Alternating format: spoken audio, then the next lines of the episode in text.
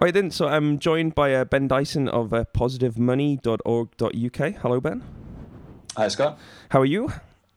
Good, thank you. Oh, cool. Uh, thank you very much for taking part in my uh, creative pact here for uh, day six. Uh, that's really cool. Um, so, Positive Money is a organization which is looking to deal with the current debt crisis, which is consuming the uh, the world. I guess is to not be overly dramatic about it. Could you say a little bit about the about the pro about the project? Yeah, we're, we're trying to get people to understand fundamentally um, the problems in the banking sector and in the, the financial system. And uh, over the last few years, we've all seen that there's something deeply wrong, but most people don't really understand what that is. And we believe it's about money, and specifically about the way that banks are able to create money effectively out of nothing. So how how how does a bank create money out of nothing then? Well, most people th- when they think about money, they think of the uh, they think of the the notes that we have in our wallets. But in fact, the vast majority of money we use now is electronic. It's just those numbers in your bank account. And that electronic money, it doesn't represent real money that was created by the government. It's just numbers that are typed into accounts by the banks when we take out a loan.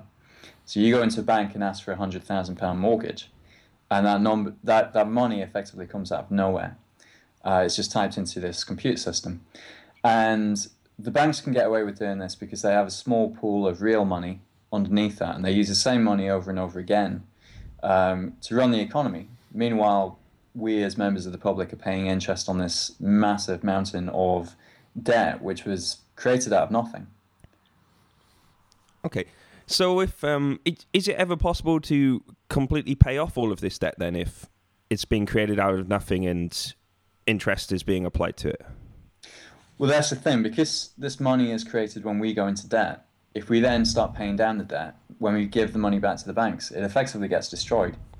So if we all wanted to pay off the debts, then we would end up with absolutely no money. All that money would just disappear from the system. So you, you think it's a good idea for us all to get out of debt, but in the current system, if we all start getting out of debt, the economy slows down and we have a recession. So we're actually forced to go further into debt in order to keep the economy running. Okay.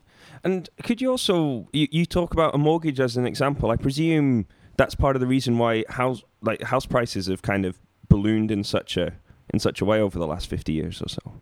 Yeah, if you look at how much money there actually is in the economy, and you can get the figures from the Bank of England, um, the total amount of money was doubled in just between around about 2003 and 2008.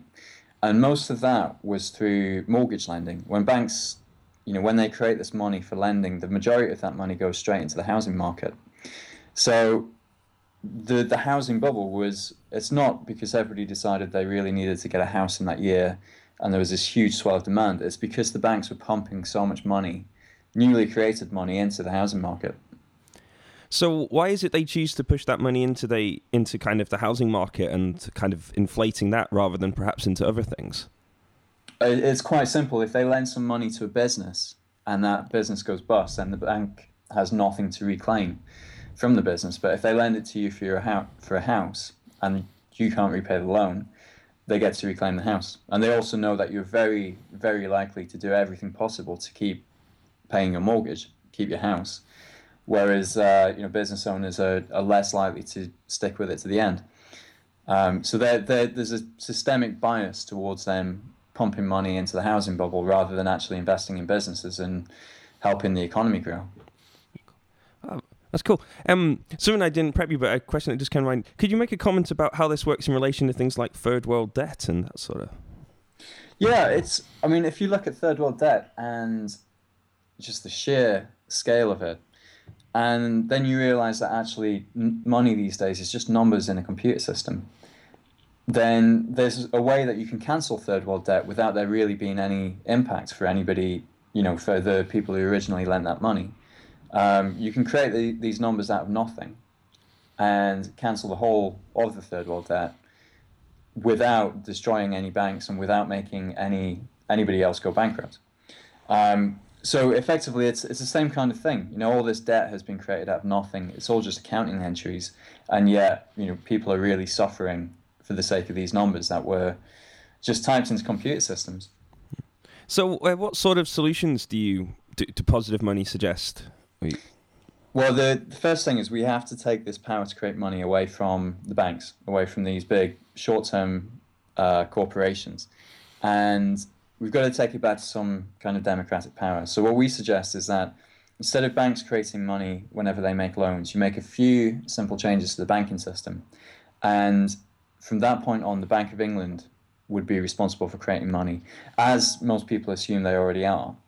And when they do create new money, instead of allowing the banks then just to pump that into speculation or housing bubbles, um, that money will go through government spending, so it reduces how much taxes we have to pay. And then it actually gets onto high street and into real businesses. And um, and that's when you know that's when it stimulates the economy. Yeah. Oh, that's that's great stuff. So, if people want to get involved or they want to find out more, uh, what what should they do? Well, you can go to positivemoney.org.uk, and there's a load of short videos that explain this in a really simple terms.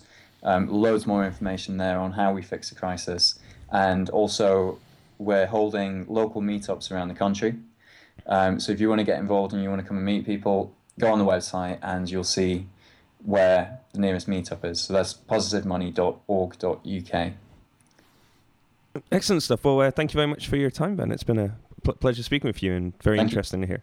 Thank you very much.